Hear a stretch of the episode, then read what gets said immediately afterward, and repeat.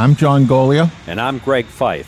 And we are the, the Flight, Flight, Safety, Safety Detectives. Detectives. We're just two guys who have spent most of their career with the National Transportation Safety Board investigating aircraft disasters and aviation safety issues all over the world.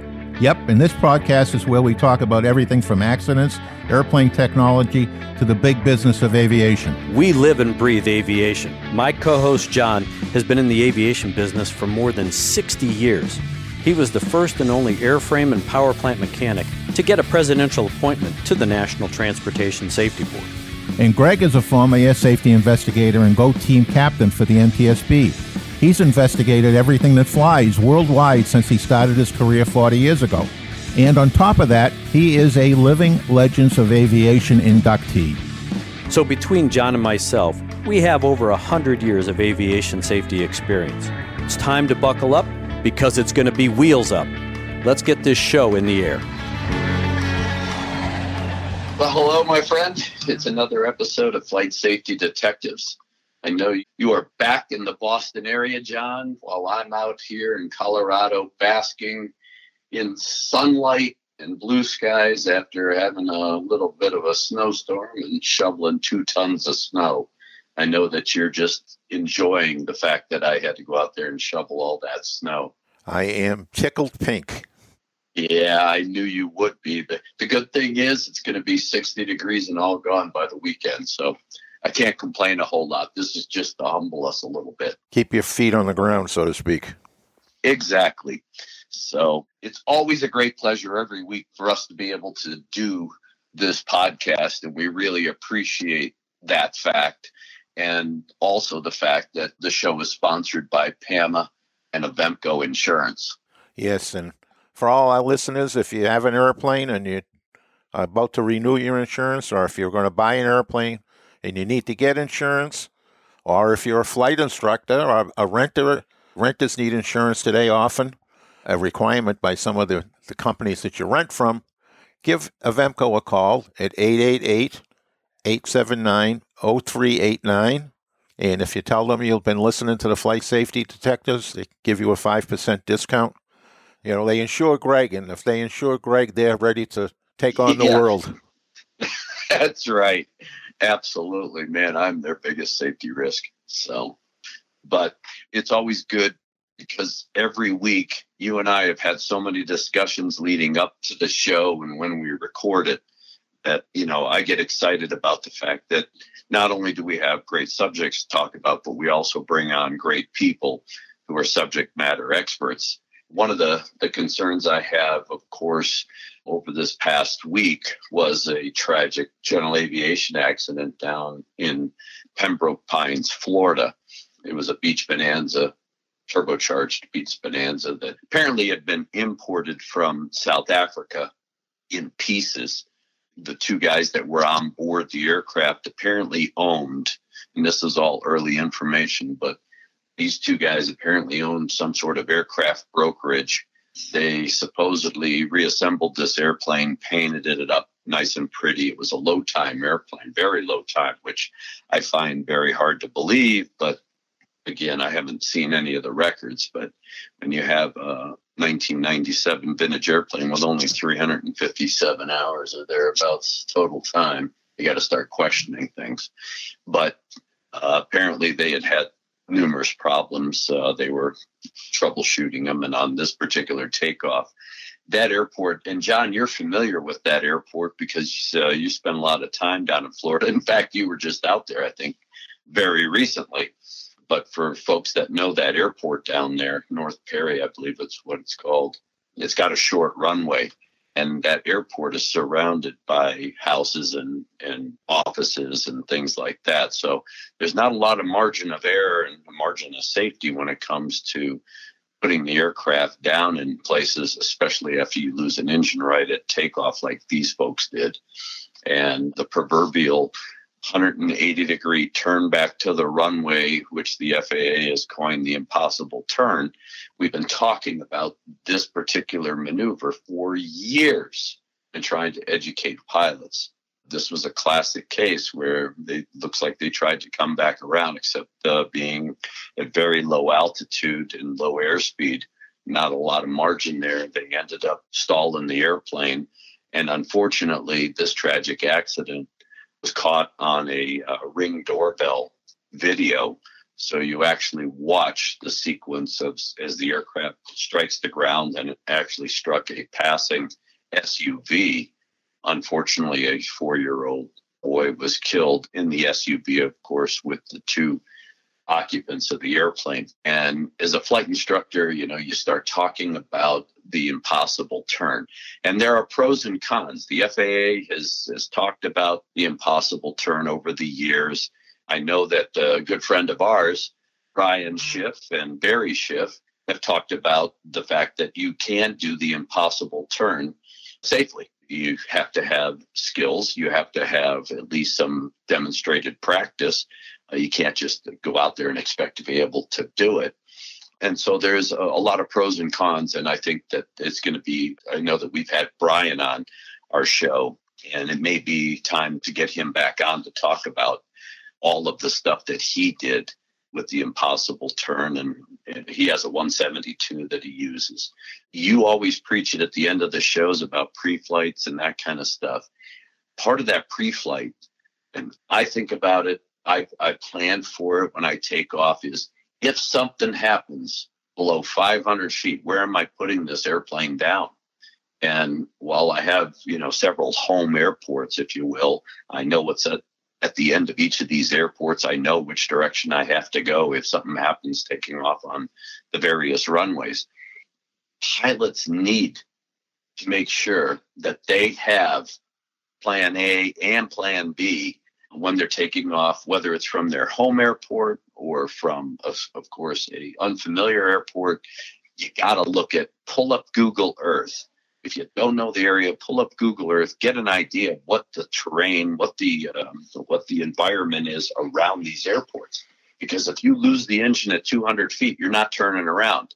You're going to have to go straight ahead, and you're going to have to find the best place it's just sad because when you and I see these types of accidents like we've seen over the years, and where you have an innocent, in this case, an innocent bystander, that is a mother and her four year old child in a car who unknowingly, unsuspecting, gets whacked by an airplane coming out of the sky, it's very tragic. The loss of life, and of course, the trauma that it causes in the neighborhoods. It's uh, it's very sad. So we're going to be talking more about the impossible turn, if you will, and, and what pilots and and airports can do to help mitigate this. Good morning, you're on the ground. Canadian 920. We're just coming up to Alpha Juliet. A920 runway 24. So, folks, we have Sandy Murdock with us today, who in his prior uh, lives was the chief counsel of the FAA. He was also an acting deputy administrator of the FAA, and he has also worked for numerous law firms before and after his time with the FAA. So, welcome, Sandy. Good morning or afternoon, excuse me. Well, it, it all depends. It's five o'clock somewhere. Yeah. It's not five o'clock here in Colorado, Sandy. So, but Sandy, one of the things that uh, we had talked about with a previous guest, John Allen, who you know very well, we got into a variety of, of subjects regarding the FAA, but we really didn't dig into their issues with what has transpired since the 737 MAX events took place, and of course, all of the fallout from that. And then, after uh, a couple of years of consternation and, of course, uh, getting beat up by not only uh, our congressional members, but now basically other organizations, certifying organizations around the world, there is a loss of confidence in the FAA. And, and I think the first question I want to ask you is you got Steve Dickson, who's the administrator. We now have a new administration with President Biden, and he brought on political appointee, Brad Mims, who um, is a veteran with regard to the FAA. So I know you're going to have to break this down and unpackage it, but where do you see the FAA going and what are they going to have to do to regain that stature worldwide, given the fact that there is a significant loss of confidence in their ability from the fallout of the, the 737 MAX. Well, thanks for having me. I had to crank up my chair a couple of levels to be feel like I could see you guys eye to eye as we talk. Um, it's very, very tough. And I think it's stick to basics, get down to doing what they do well and concentrate on that. I think the best way to work the way out of it is just to get the next series of major decisions absolutely right. And I think that's something that I hope Captain Dickson can do. But there are th- some things that I think should be done on a less direct way that can help rebuild, as John has called a couple of papers, the gold standard that has been recognized around the world. First and foremost, we've got to recognize that EASA, the European Aviation Safety Administration, is in a positive, aggressive mode of trying to build strong relations with countries with, with whom we've had great relationship for years and years and years. They even have an initiative involving Latin America, and we have to recognize that and deal with it affirmatively, not you know kick sand or anything, but just recognize that we have somebody out there who's trying to convince them that their way of certificating is better than the FAA's, and that has all kinds of subsidiary impacts. The second thing that I think we really need to know is that the word promote was in the statute. And now Chairman DeFazio, several years ago, got it removed. And it's superficially an easy thing to do. But it wasn't intended to be promote like sell Boeing. It was promote as in sell FAA and the American high standard of aviation stuff. So those are two subtle but immediate things that need to be mindful of. They're not necessarily, you know, have big poster boards walking around saying FA is better than EASA just doing the work. And we need to recognize that the work is technical people. And over 30 years, 40 years that I've been watching the FAA, the people who have been stationed around the world were knowledgeable, energetic FAA employees, people who really wanted to do their job well. The level of people who are in the international offices, FAA people who are overseas, is very small. As best I can tell, there's somebody in Singapore and somebody in Brussels. It's hard to tell because the FAA doesn't publish telephone books anymore, but I think there's one of those in each. And the person in Singapore is a former political appointee, so I don't know. A fellow named Vishal Amin has been recently named to go to India, and that's good because he is of that background. He's an Indian by birth, and I think an Air Force Academy graduate, and I think somebody John knows, but the COVID thing has stopped him from doing it. Sure. You know, Sandy, they've reduced those offices to one person. I visited Singapore and Europe uh, multiple times on, on NTSB business, and there was always a team of people there in Singapore and in India. I've been to India, and in Europe, you know, we had an, an FAA person in London, in Paris, in uh, Rome. I, I've met with all of them while I was over there. So it was more than just a person but they've pulled back probably because of budget concerns. They've pulled back all those people. I mean, we had uh, maintainer. I've known several of them that were over either maintenance or certification. Beth Erickson was one. Jay Hiles was over in, in Singapore, and they brought their expertise and Steve Wallace in, in Rome. Right, Steve Wallace in Rome. But yes, those people are gone, and, and they now are listed on the FAA International as there's being somebody called care of FAA at an embassy. And I think those are some sort of Department of State people who really aren't necessarily knowledgeable about the issues. And that's really what was happening there. You know, Steve Wallace would talk to people and tell them what he knew about, you know, the kinds of things that John and Greg do every day. I mean, it, he was technically very, very competent. Yeah. He's building his own airplane at the moment. That's not there anymore, and that's horrible. And the hope, some ways, is for me, is that Laurence Wildgoose, who was recently appointed to the Assistant Administrator for Policy, International Affairs, and Environment, who is a veteran of the Senate Aviation Committee and worked for Senator Cantwell. He knows about the state of Washington, and I think he probably knows about the fact that Washington's probably least favored employer, but largest employer needs the support of the FAA overseas in an educational, not a sales mode. So that's some degree of hope, for me at least. Sandy, you brought something up a little earlier, and that was, you know, when you start looking at the FAA and you look at the relationship between the FAA and, and a big organization like EASA, and then, of course, the other certifying authorities. Of course, one of the criticisms that came out of the 737 MAX issues and the the House testimony was the fact that everybody has characterized this quote love in between the FAA and Boeing.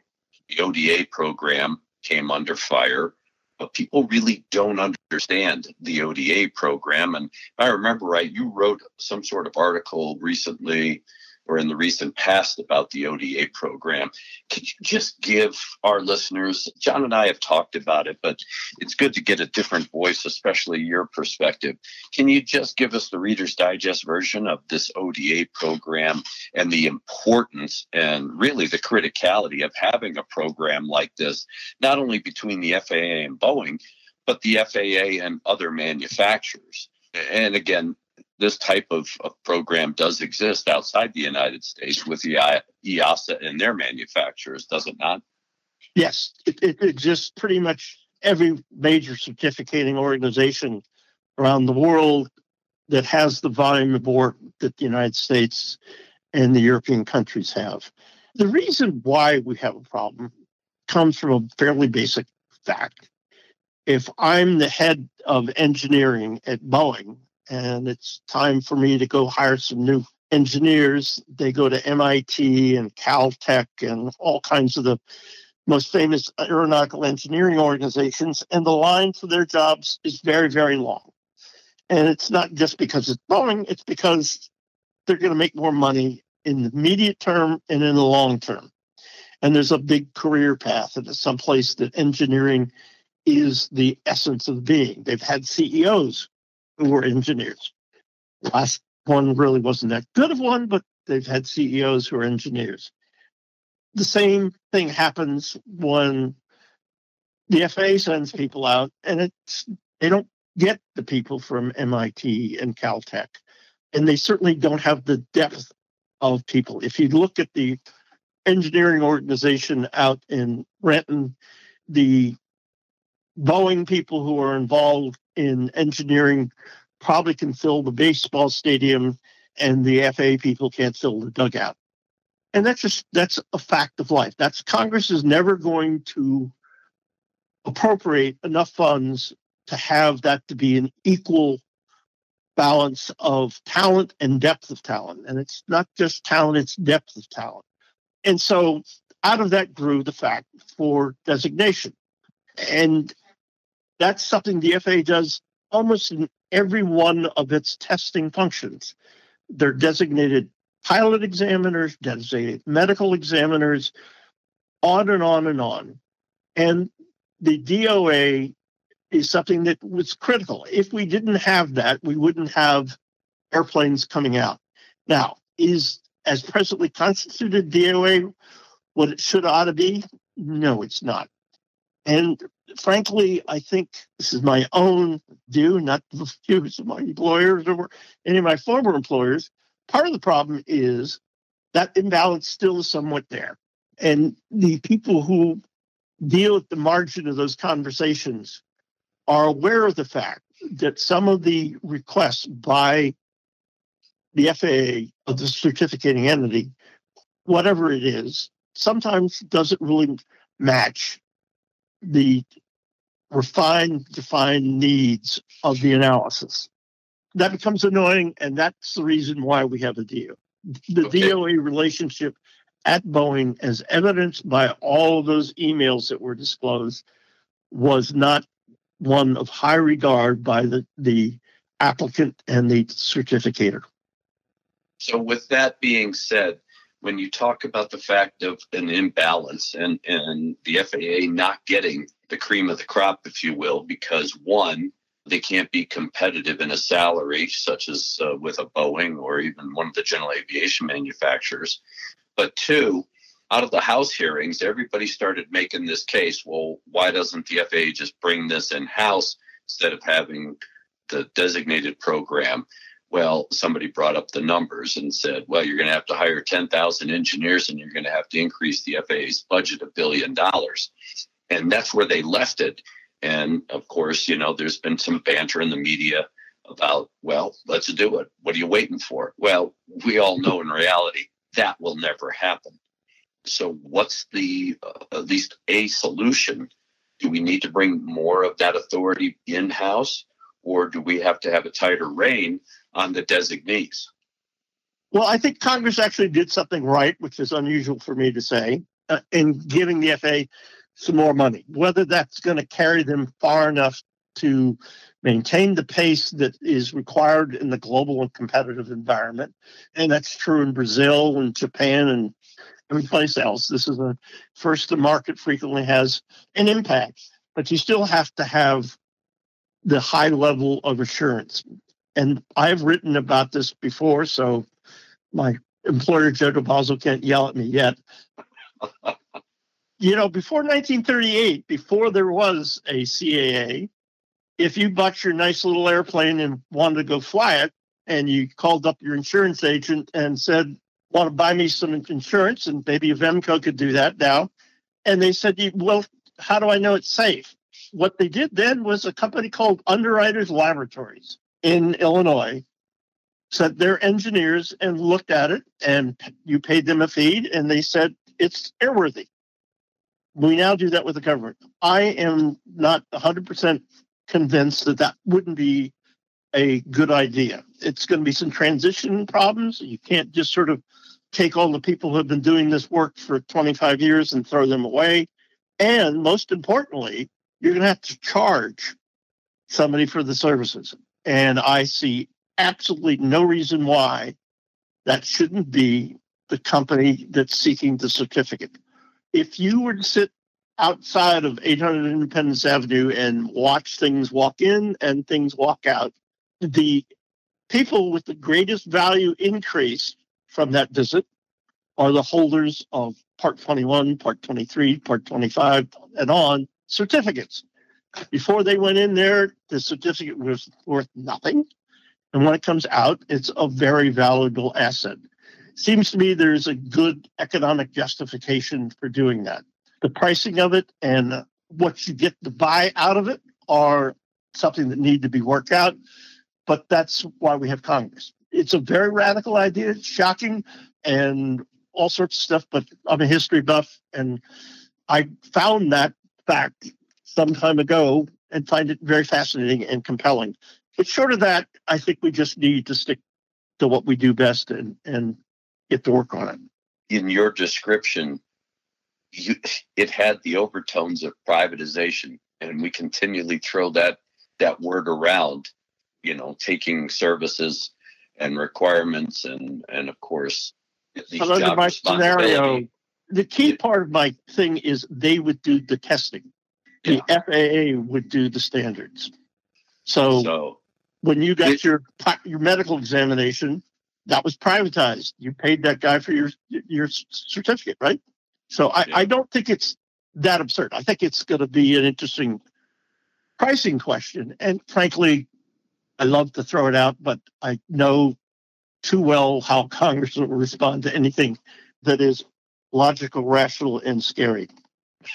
yeah, yeah, John and I have had that discussion as well because you know a lot of their stuff is more emotional than factual or logical, and uh, and we've kind of questioned that over the uh, over the past year on the show. So um, I appreciate your perspective on all of that.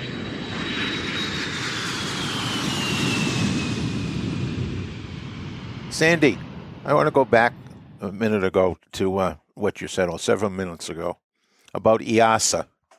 You know, in the and before I went to the NTSB, I served on a number of, of harmonization committees, and uh, we worked hand in glove with the European authorities, starting with the JAA, and about lining our rules up.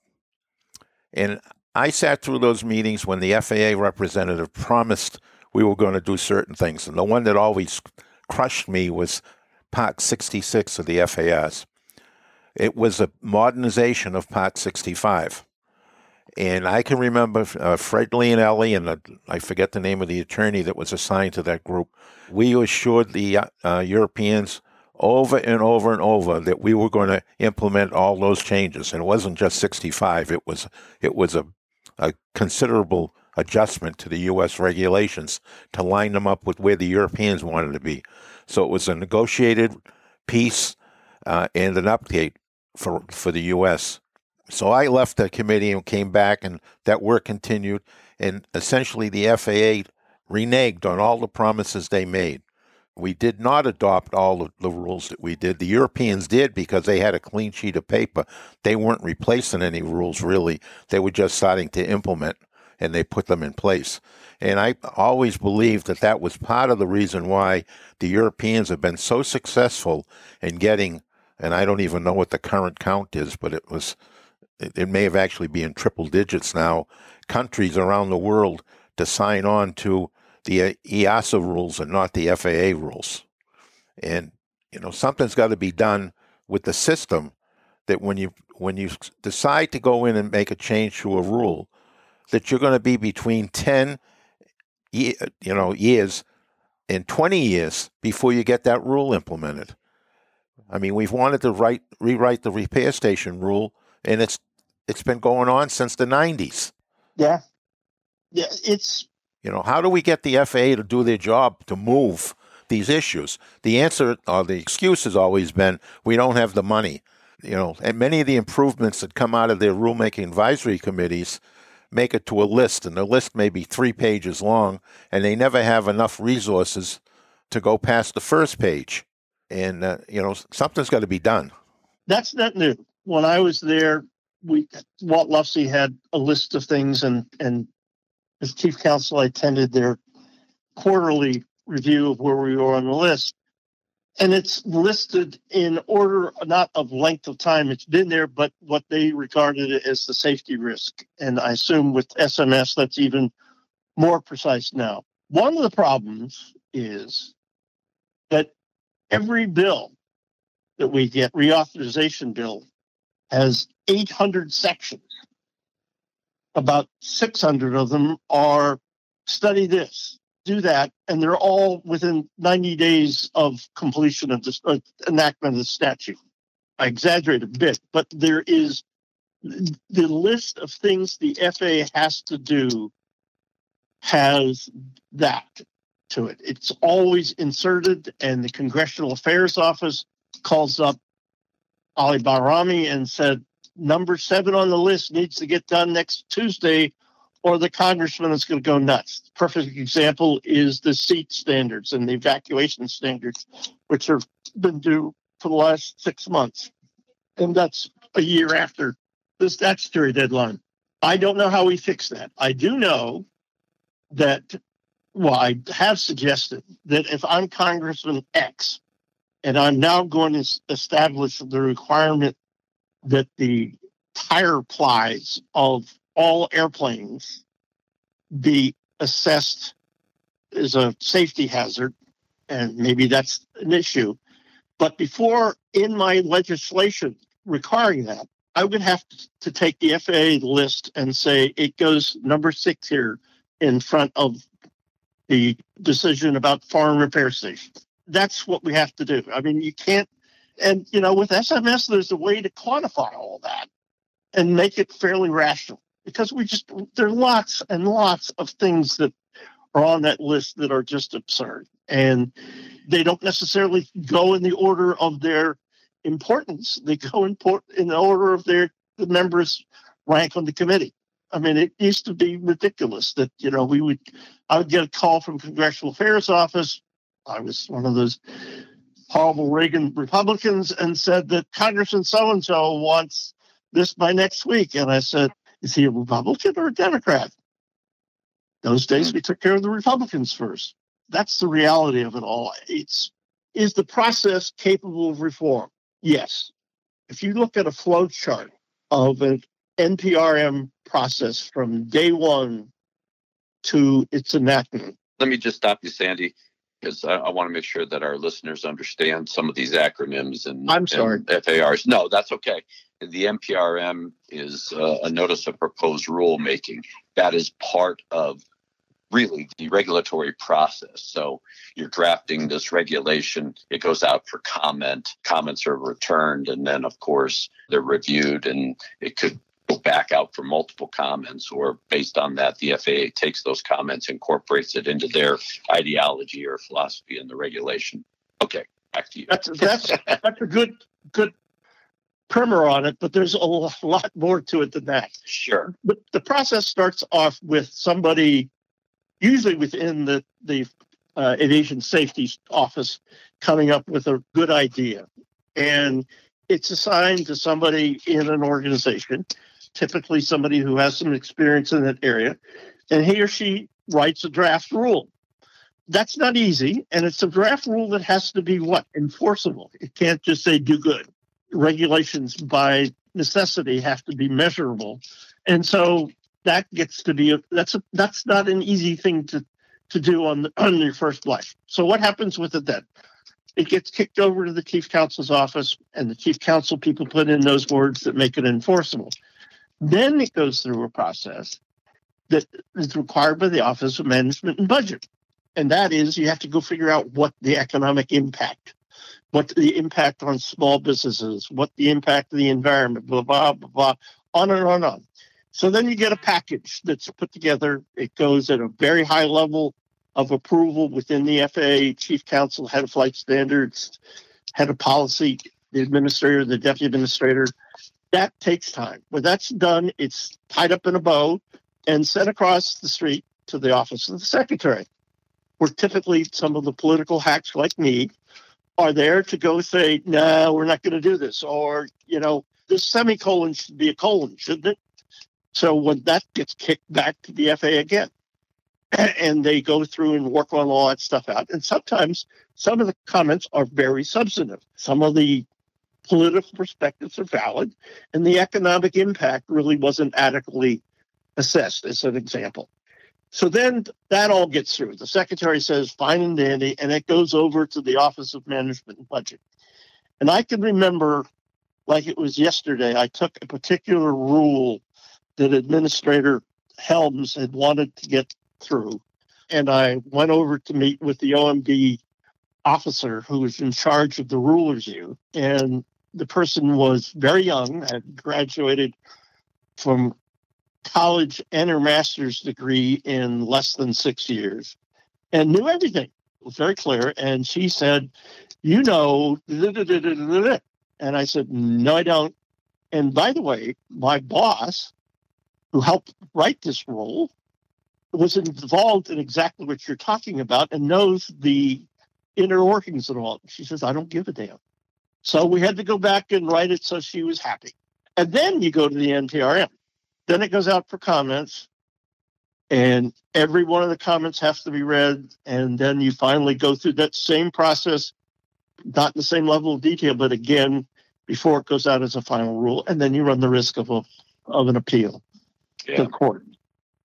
It's easy to say it's just those civil servants who are just taking a good easy time. It's not. That's not so. It, it, there is some of that, but it is a burdensome process, and EASA doesn't have that same level of burden. At least I don't see. And by the way, if you spend much time trying to read their documents, I know they're writing for four languages, but it tests my capabilities to to vet yeah. the words. Sometimes faster, I, I, I'm not sure. I'm not sure they're better.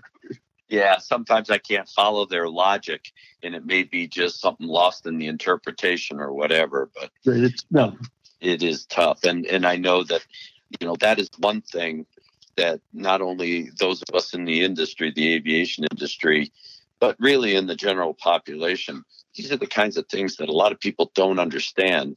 You know, they always ask, well, why does it take so long? I mean, it's obvious that you need to do something. The FAA needs to do something to enhance safety. And, but that is the process. Now, the question is, is there a way, given the fact that when there is a, a serious situation, we saw that recently with the engine issue out here in Colorado on a United 777 and that is they put out an emergency AD. They want all these engines inspected and everything else. Well, if that can be done with a stroke of a pen basically overnight, why can't we streamline the process to improve aviation safety with these critical issues? Why do we have to go through this burdensome process? That's part one. Part two is is there a way for something to occur to be the 30 micron filter so we filter out the politics and we we are able to prioritize those safety of flight issues as they should be prioritized and not based on the guy who may be sitting on the um, on the appropriations committee and threatening that you don't do this you don't get money well if we could remove omb i think it would speed up the process. Uh, the only thing I could think of is greater involvement earlier by the reviewing. Some of these issues, I remember we had a, a very high level meeting within the FAA and a process that we are talking about automated weather observation stations. And God knows how many hundreds of hours have been contributed to figuring out how to do this right. And the idea was that you would be flying and you could dial into this information source and find out what the weather is. And AWOS would tell you exactly what the weather was at that time, at that place. And Tony Broderick said, I'm not a pilot, but I suspect I don't necessarily care about what the weather is right now at that time. I want to know what it is when I'm supposed to land. And so all the people had to go back and, and do their work. If Tony had had the chance to look at it earlier, maybe we'd save some time. And I think that's the same thing here. That some of the inputs, so many of the political people in OM in the secretary's office are uncomfortable meeting directly with the career civil servants. They find that their statement of political objectives can be more robust, clearer, whatever, when they're talking to fellow political hacks it was interesting. Drew Lewis, when I was there, would have meetings in his office. He would invite who would come. So, example, I went to a meeting one time and sat down at the table and saw my deputy across the table. Drew was not afraid to tell people what he thought were legitimate concerns. And more importantly, he wanted the people who were there to give him his advice. It takes a lot of comfort with your masculinity, I think is the way William Raspberry put it about Ronald Reagan. Yeah. Um, it takes a lot of that. I'm not sure every secretary has that. Yeah. Unless we start integrating those views earlier or removing the need for those views, and I so the, the choice between the, those two is integrate, it's going to take time. And it doesn't necessarily contribute to the quality of the rulemaking. I can't tell you how many times I looked at a document that came out of flight standards and I knew the person who had written it and asked him or her to come see me. And I said, This is not as clear as you're capable of writing. And the draft person said, You're right. I did that intentionally because I knew those jerks across the street were going to make me do it over again. So I didn't bother to make it perfect. Wow. Yeah. That's a sad testament.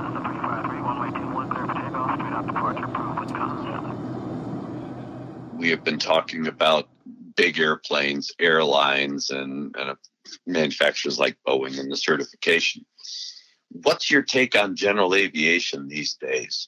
We see, of course, not only the fact that whether it's because of the pandemic or just general aviation as a whole, the manufacturing of certificated aircraft has, you know, it, it varies. It goes up, it goes down, and we have their the established manufacturers. We've seen, of course, a lot more home built aircraft and experimental aircraft. And and of course, one of my biggest concerns was the sports pilot certificate for a variety of different reasons. And of course, that means uh, with the sports certificate, the pilots weren't required to meet all the standards as as that of a private pilot or whatever.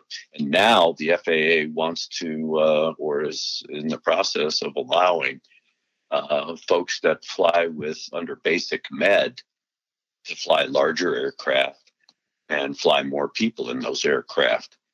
And um, with all of the health concerns these days, especially now with COVID, but you know some of the um, the underlying conditions that we've seen in our society, just give me your take on general aviation as a whole from a global perspective. Well, general aviation is a very loose term these days.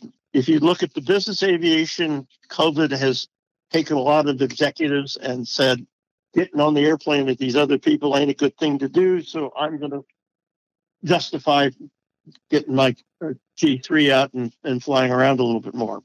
The other aspect of it, from a manufacturing standpoint, the new prescriptive regulations, performance regulations as opposed to prescriptive regulations, has stimulated the heck out of Part 23 applications. And the innovations that are there are amazing. Whether there's going to be demand after all of this economic impact, that's beyond my my capabilities. But the thing I find amazing, looking back 10, 15 years ago, particularly when I left the FAA, I said, you know, deregulation has pumped up a lot of the airlines, but the industry in general, I think, is reaching a maturity where, where growth is going to slow down or come to a halt.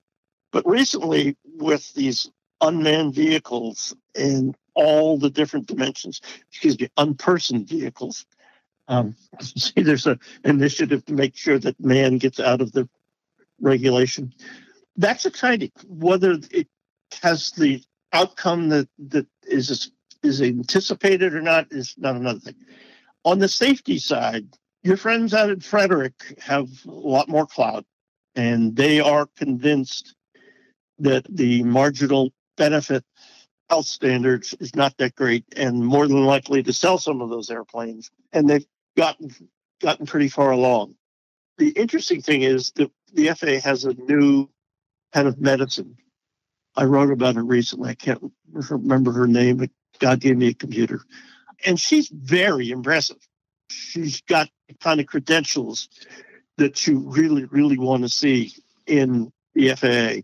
Yeah, and, that's uh, Dr. Susan Northrup. Right. So it'll be interesting to see how she deals with that.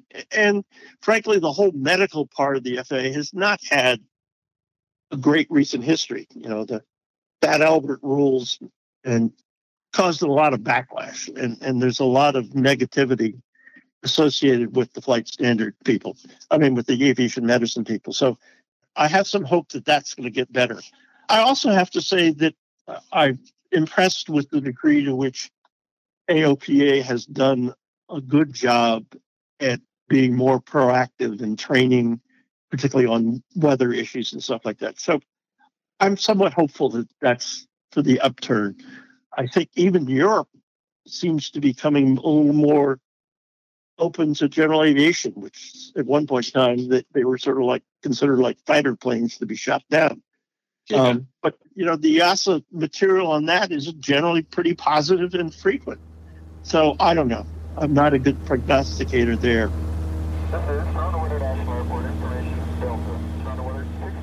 Let's switch then to one thing that, uh, of course, is now evolving and really comes under the FAA purview and made some news recently with a very wealthy individual, Elon Musk, and the fact that he couldn't launch his rocket because the FAA had some safety concerns. What's your take now on, on commercial space and the FAA's responsibility with regard to commercial space. I know that uh, Elon Musk lit up the FAA thinking that because of his money and uh, and his power, that they should be listening to him. What do you see in the immediate future, given the fact that we are moving at a very quick pace for commercial space, and they're looking to hopefully have folks paying passengers, if you will, in space before the end of the year?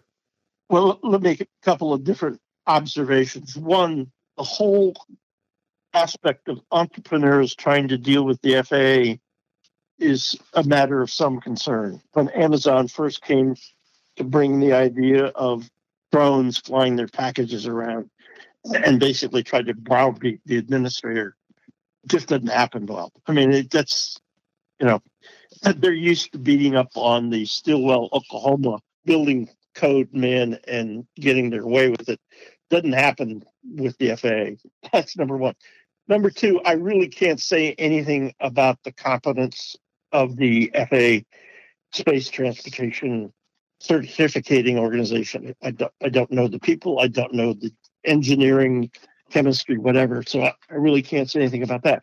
What I can say is that I am very worried that the FAA has a very important, difficult mission already, just with big, small, and, and medium. To add now drones that will become more populous than bees, I think, in the near future, and space really stretches their competence. Uh, there is no special, there's no particular continuity between space shots and what the FAA does, except for the air traffic. And that's something you could deal with differently. I don't see any particular reason why it had to be an FAA thing. It just doesn't seem to me that it it fits naturally. And they have people with impressive names and titles and stuff like that. But I just I don't know how Steve Dickson can be working on the future of air traffic on international aviation issues and trying to figure out what the heck is going on with, with space. That's just my. Do you think that?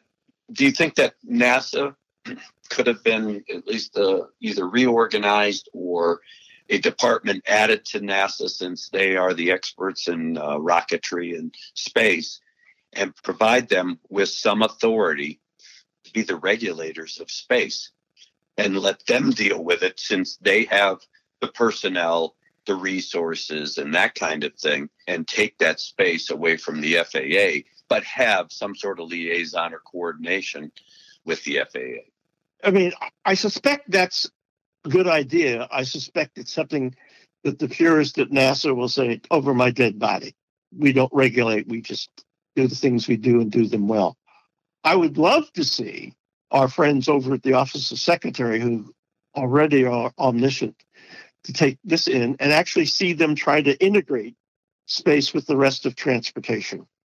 That's their real job. It's not to be setting well help the gift the FAA. Their real job is is to be integrating these policies and what the need for space transportation and what ground infrastructure need to support that and the safety areas for landing and all kind of stuff seems to me to be into the policy arena of the Office of Secretary of Transportation. I think they give them more to do means they're less bothered to the FAA. One of the things that I heard that that was the rub with SpaceX was that whenever he shut down the airspace to do one of his tests, it impacted on Houston. And the airlines through the A4A have been complaining like crazy that because he shuts down a good block of airspace, that they have to take on extra fuel and it, and they're spending an extra several minutes on average per flight to get in and out of that already congested airspace down there. It was really an airspace issue that was causing SpaceX all the grief.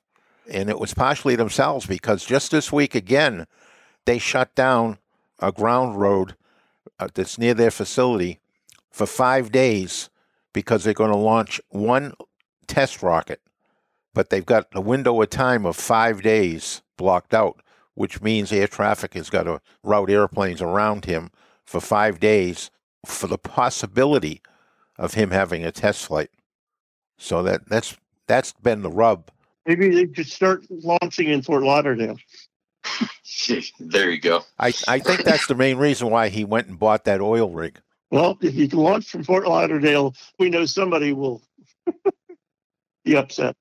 Yeah, I think in a couple of years from now, he'll be launching into the water, into the Gulf, and be further away so we won't have that problem. Travel pitch field. Right. Nav exterior lights. Yeah. Servo control. Right. Sandy, you uh, you you write a lot of articles uh, that appear on um, on JDA Aviation's website, and one of the things that I'm interested in, and you recently wrote about it, was wildlife. I'm working. I worked a, a citation that uh, landed in South Carolina in Green in Greenville, South Carolina, and during rollout, the aircraft hit a deer split open the leading edge of the wing, started uh, losing fuel. The airplane caught fire and burned up on the runway. And currently, I'm working a couple of bird strike accidents, and these aren't just small birds. I got a 172 that flew through a pelican at pretty high altitude. You talked about it in your article about some of the mitigation, and I remember eons ago because I did some research on it that the DOT IG was critical of the FAA and their wildlife hazard mitigation program and that kind of stuff. And uh, I found your article interesting. Of course, there's been a lot of work, but is it enough? And what needs to be done? I know that airports are of concern. As a kid, because I grew up in the DC area, I used to go out to Buzzards Point right off the end of the runway at Washington Reagan. Yeah. And there were always birds out there for a yeah. variety of different reasons. Never thought anything of it until I got older and got into this business. And now I know exactly what the impact of those birds are on airplanes, especially in that segment of flight at Washington National. But do you see we are doing enough and the FAA is doing enough? Is there a point where there's nothing more to be done? I mean, we've used as much technology with with ultrasound and we got dogs running around on airports to scare the birds and we use cannons and everything else I, mean i fly out of gaithersburg and they put a fence around that airport and you still have deer jumping the fence and getting on the runway and, and things like that i know that you know looking at your uh, your article you know you talked uh, about a variety of things that uh, you know the forest service and and groups like that are doing. Just give our listeners a, a little bit of a, an insight into what you wrote.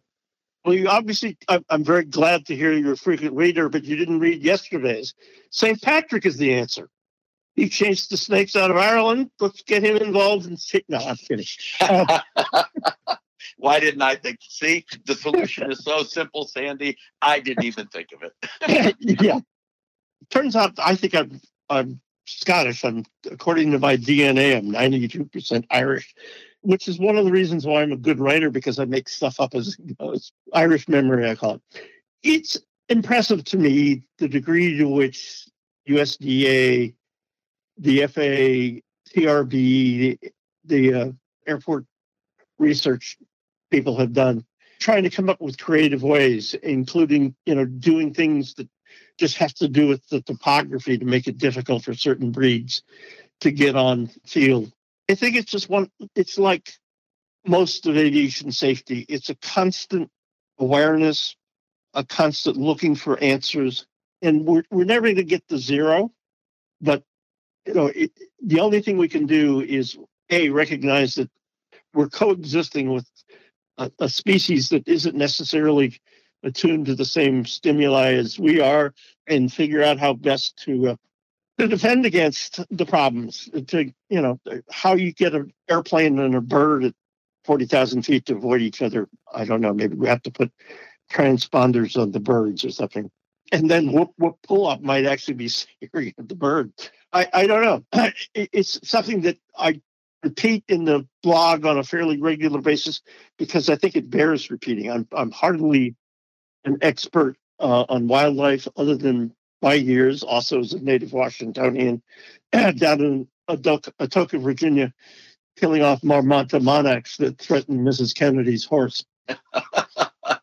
Honest to God, my father and I were sitting on a hill killing woodchucks, and two Secret Service agents came over the fence behind us on horses, told us to open up the breaches, and then Jacqueline Kennedy Onassis jumped the fence about 150 yards, easy shot for us, right, left or right.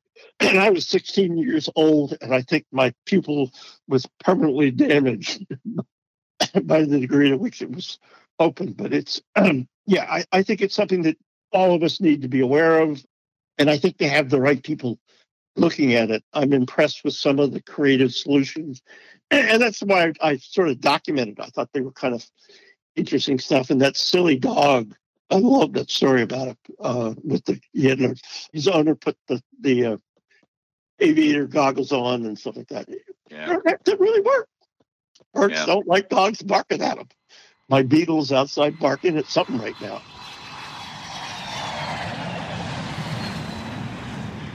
I'd like to do a little more talking, if it's okay, about rebuilding the FA around the world. Sure. Is that right?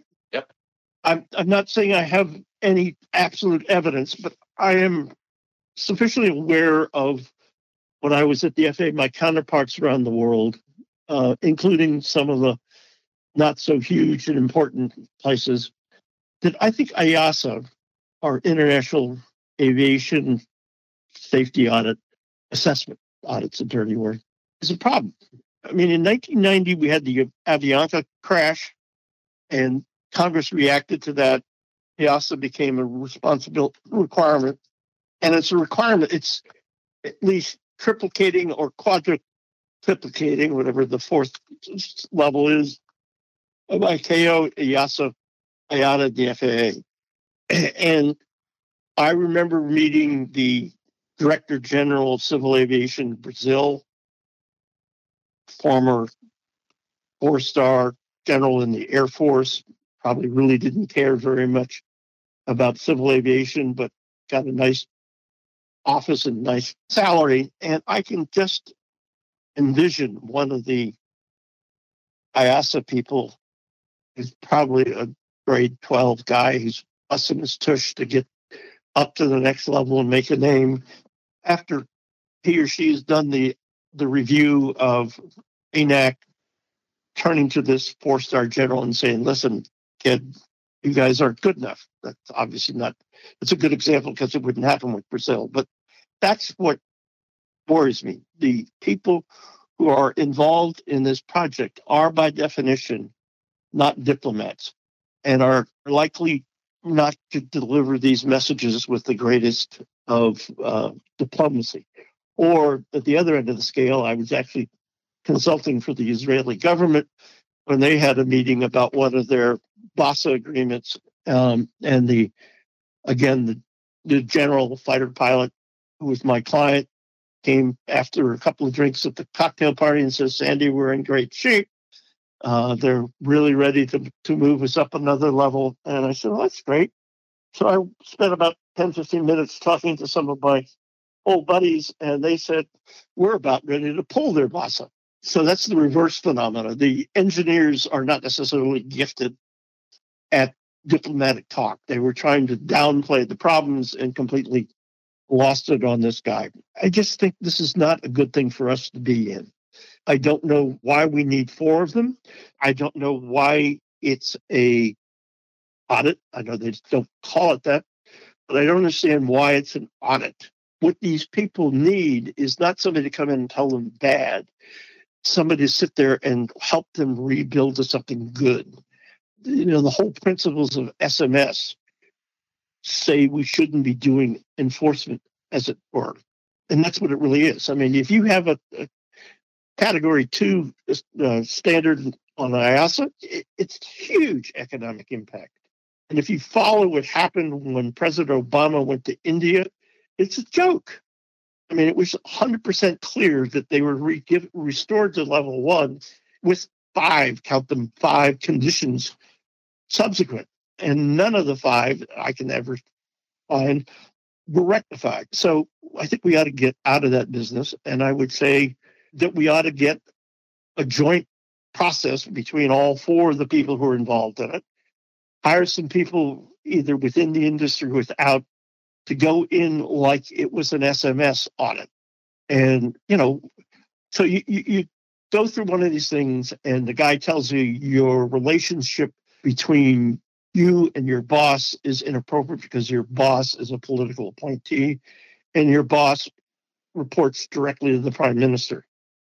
So I go to my boss and say, "You don't. Have, I don't have to talk to you anymore." Probably not a good th- good idea, even in a more diplomatic or generous way. Just the notion that the FAA tells us that we, a sovereign nation, can no longer have you and me talk or report to you. That's not the way to do it. But what you do do is have somebody who's there, who's an independent third person recognized expert to go to the head of the transportation organization countrywide and say, the global model is that we give some independence. That increases the stature of the person who works for you. It gives you some, some added freedom of time, and it gives the world your blessing. That's not something the FAA auditors could do or should do. And I think we need to move away. You know, the government, the United States, has something called the TDA, and its its job is to promote transportation entities around the world for the United States why couldn't they fund this third third party effort? I don't know. It's just something I think, like my idea of underwriters laboratory, while totally rational, may not be well accepted. I think this has a little bit more acceptability. If nothing else, we free all those people who are doing the IASA stuff, and they can go work as aeronautical engineers, you know, out in Renton or someplace. It's a uh, one of the things that living outside the building and having absolute total 100% vision and absolutely zero responsibility for implementing is something I think we need to do to get from here to there. It's just something I think that, that could help. And, you know, that's what you guys are really about is improving safety. And we have, what is it, miles to go before I sleep? Oh, there's, there's no shortage of work in this business. No shortage of work. Yeah, well, that's what I think we need to need to figure out how to do. And you guys have the audience that maybe somebody will say, hmm, have my second cup of coffee. Idiot Murdock doesn't sound quite as crazy now that I've had some coffee, and maybe we ought to do it. And you know, if you guys say it makes sense, the number of idiots will uh, will decrease. Well, we certainly need to change what we're doing because we're not getting the results that we need. No, you know that saying about only a fool does the same thing over and over expecting different results. And then too many of, of institutions are just doing the same things over and over. I think it's what einstein's definition of insanity right? Yep. That's what it was. So yep. it must be true. Yeah, yeah right. Well it's crazy times. I just uh, i feel bad for the you know the overall faa because they really have taken a beating and, and that really not justified yeah, and the Boeing Max 8 was horrible. And, and the people who had to fall in the hand grenades weren't the people who made the problem. That's very, very difficult. Uh, Dan Elwell was not the guy that allowed the ODA to do what they did. And he, you know, got excoriated more than the average ordinary human being. I don't think that's fair or right or meet or just or whatever that Episcopalian prayer is. Well, you know, when you, you get between Congress and a problem, it can be painful, especially if Congress created the problem, because then they're going to want no responsibility for it and they're going to be looking doubly or triply hard at passing that blame off to some other entity. I don't think members of Congress are conscious of or aware of the degree to which, when they say jump, the people in the FAA and other places don't just jump, they go nuts. And John, I'm sure you remember well the hearings on the Dallas Bisno and the whistleblowers and all that kind of stuff. However, right or wrong it was, what they did by yelling and screaming at those people is the people in the FAA headquarters organization were emasculated. And that's an odd term to use for Peggy Gilligan, but that's what happened. I mean, thereafter, the line people in the FAA said, we don't have to listen to you. Yes, there were things that went wrong there. And yes, they needed to be brought forward and given good publicity. But they're meat cleavers in a surgical world is the way I would think of it. And it's Congressman DeFazio knows the world better than that. And he says, you know, the only person that was smarter than him was Jim Oberstar. and they both are doing a great job of representing aviation safety. But we got to remember, you're the board of directors of the FAA, whether you like it or not, the Congress and Senate. And the people in the FAA listen and they somewhat overreact, in fact. And so it'll be, we need to get to a situation where you have greater comprehension between the two. I mean, I had a very famous congressman from Georgia staffer called me up in, in the middle of the PATCO strike and say, I want Jones restored to the air traffic control tower in Atlanta. And I said, Yes, ma'am, I will issue a press release saying that Congressman Gingrich ordered the FAA to rehire a fire controller. She says, Well, that's not exactly what I meant. I said, That's what you did mean. They just, they're not ignorant. They're trying to do their job. First Amendment's a big deal to them. They want to get their constituents well taken care of, and they do. The people up in, in Albany are still working hard on issues that I really don't think had anything to do with the crash. It's it is too exciting. we need to have less reason for anybody saying anything about aviation being guaranteed to be on the evening news, excluding you, Greg. You, you could be on all the evening newses. We'll, we'll designate you. Thank you. well, Sandy, I know that uh, we we've talked a lot, and uh, and again, we uh, we always try to bring on folks that have a, a greater subject matter expertise than John and I, and uh, we always want to try and bring our listeners a different perspective. The FAA, as we've talked about, is uh, is currently under constant fire, especially now. And again, a lot of folks even in our industry, have questioned their competence, their uh, their abilities to uh, certify aircraft or oversee aviation and things like that. And while some of the criticism is probably uh, warranted, there's always a backstory. And John and I made this show about backstories and the stories in the shadows because there's always something else going on that the casual observer or somebody sitting in front of a TV watching a, a, news story about the FAA doesn't really understand the backstory. And you being in the government, John and I, having been in the government, we were exposed. We saw those backstories. We understand what takes place behind the scenes that does influence. And while it doesn't look logical to the observer, we understand why things do happen or don't happen. So we appreciate you uh, coming on the show and and bringing some of that perspective. I know that we always try to make our subject matter experts a um, a friend of the show so that we can bring you back whenever we have issues to discuss and and that kind of stuff where we know your subject matter expertise will be very beneficial and I do want to have you back on the show hopefully in the near future because I want to talk about general aviation and general aviation pilots, the compliance action, the philosophy of the FAA, just with the fact that, uh, you know, the, the FAA has gone through its ups and downs with enforcement actions against pilots and they went to the kinder, gentler methodology, and then they went back to compliance through enforcement and now they're back to this compliance action where they try to do counseling. And and a lot of that came up with Harrison Ford since he made the news multiple times with some of his exploits. So we want to get you back on the show and and give our audience who uh,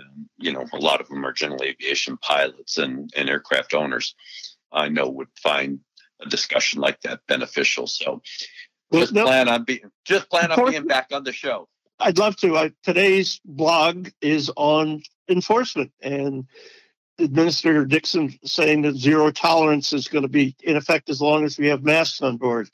I think zero tolerance for flight attendant assault should be a permanent rule. I'm sure John will agree with me. It's just ridiculous what people think they can get away with in dealing with flight attendants. And as a former airline employee, I think it's absurd. The notion that it was ever sexual is horrible, but just any kind of that stuff and sending people to jail, like it or not, are uh, something that, that eventually will get the sober people to understand. So, yep, and and it and it is sad because you know just looking at it, I fly just about every week. I'm leaving on a trip again today. The lack of respect that uh, you know some of these folks have, and especially recently with the abuse, just the abusive behavior by passengers, the def- the defiance of you know their their personal belief that they don't think they have to wear masks, they have no respect for fellow passengers, and and of course the flight crew, and then the flight crews are are left to deal with unruly passengers, guys who or gals who have been are intoxicated or whatever, just add to it. So yeah, we can definitely do a whole show just on on all of that, and I know that uh, that too will be a topic of discussion as passengers return to flying. And, and trafficking uh, in the same sort of. That's another one of the things that really doesn't meet what TDA does. But God, that bothers me. yeah. The fact that planes are being used for this is just horrible. Yep. So, well, again, we appreciate you being on the show today, Sandy. I and I can that, now uh, crank down my chair about six inches so that I'm at my normal level. high, higher air is, is something that, that's scary to an old fart like me. Yeah, exactly. Well, thanks for uh, taking the time to be on the show with us. Thank you. Well, John, I think this was uh, another great show. I know that our listeners will find this informative, and um, and we appreciate your feedback as our listeners. Uh, John and I have gotten a lot of emails recently. One email in particular that John and I are preparing a show for with regard to some of the comments we made on a previous show about a study that was conducted by Embry-Riddle Aeronautical University, a, uh, a PhD student there. And uh, we've got a uh, uh, an email from a listener who basically categorized me and John as just a couple of old white guys who don't know what we're talking about. So we're putting that show together right now to address that particular email, some of the concerns, and uh, we're looking to have the author of that study on our show. So look forward to that. And John, I know that uh, you know with our listeners, and they send us emails, which we encourage you to do, good, bad, or indifferent. You can always touch base with us at our email at flight safety detectives with an s at gmail.com. And of course, John and I try to respond to everything. And then when we find emails like this, a particular interest or whatever, we, we're going to start putting them, we're going to start talking about them on the show. We're going to try and bring those folks on that uh, can give the, the perspective to that email and, and help us address these emails. Because, hey, we all know John and I are very aware that yeah, you may not agree with everything we say, and that's fine. That's that's the whole purpose of this show. We bring experts on, folks that uh, have been in the industry to give a, a perspective as well. And again, we appreciate just trying to educate. We're going to try and give you all sides. When we dissect things, of course, we always talk with factual information and, and a high level of knowledge. We can't always disclose how we know things, but we know things. And so, again, we appreciate our listeners' points of view as well. And so, you know, John and I have these discussions, just like we're going to have a discussion right now from John. Yeah. Oh, I just I just wanted to, to let our, our listeners know that on a recent show we talked to one person who sent us an email. We read the email and thought it was interesting, and we contacted that person and had her on the show. There's another email that just caught my attention earlier today, and that I'm going to reach out and uh, see if they're willing to come on the show. I think that may be a regular feature, not every show, but a regular feature on the show where we reach out to our listeners that have a different view, a, a more informed view, something that separates it from us and our opinions, and bring them on the show and talk about it.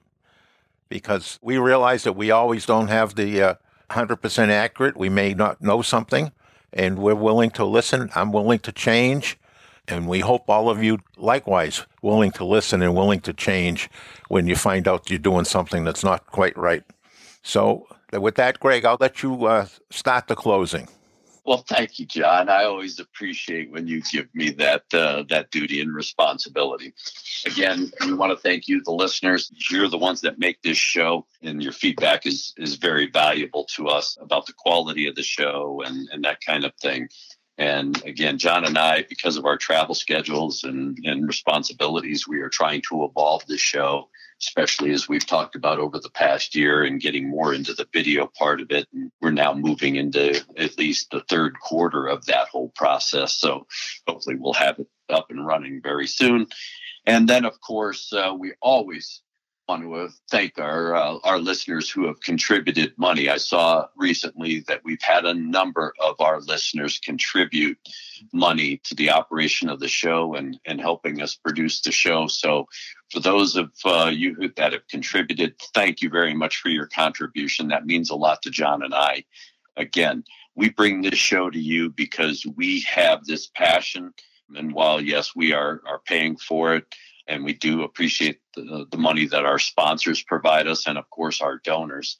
Um, every little bit helps to keep this show going and growing. So that's what we're attempting to do hopefully in the very near future.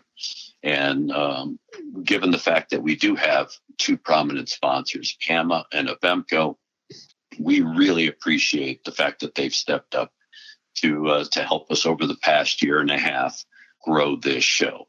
And you can always get a hold of Avemco if you have any kind of aircraft insurance needs. They are outstanding to work with. I've always had a great relationship with them because they have uh, they have been my insurance company for my aircraft.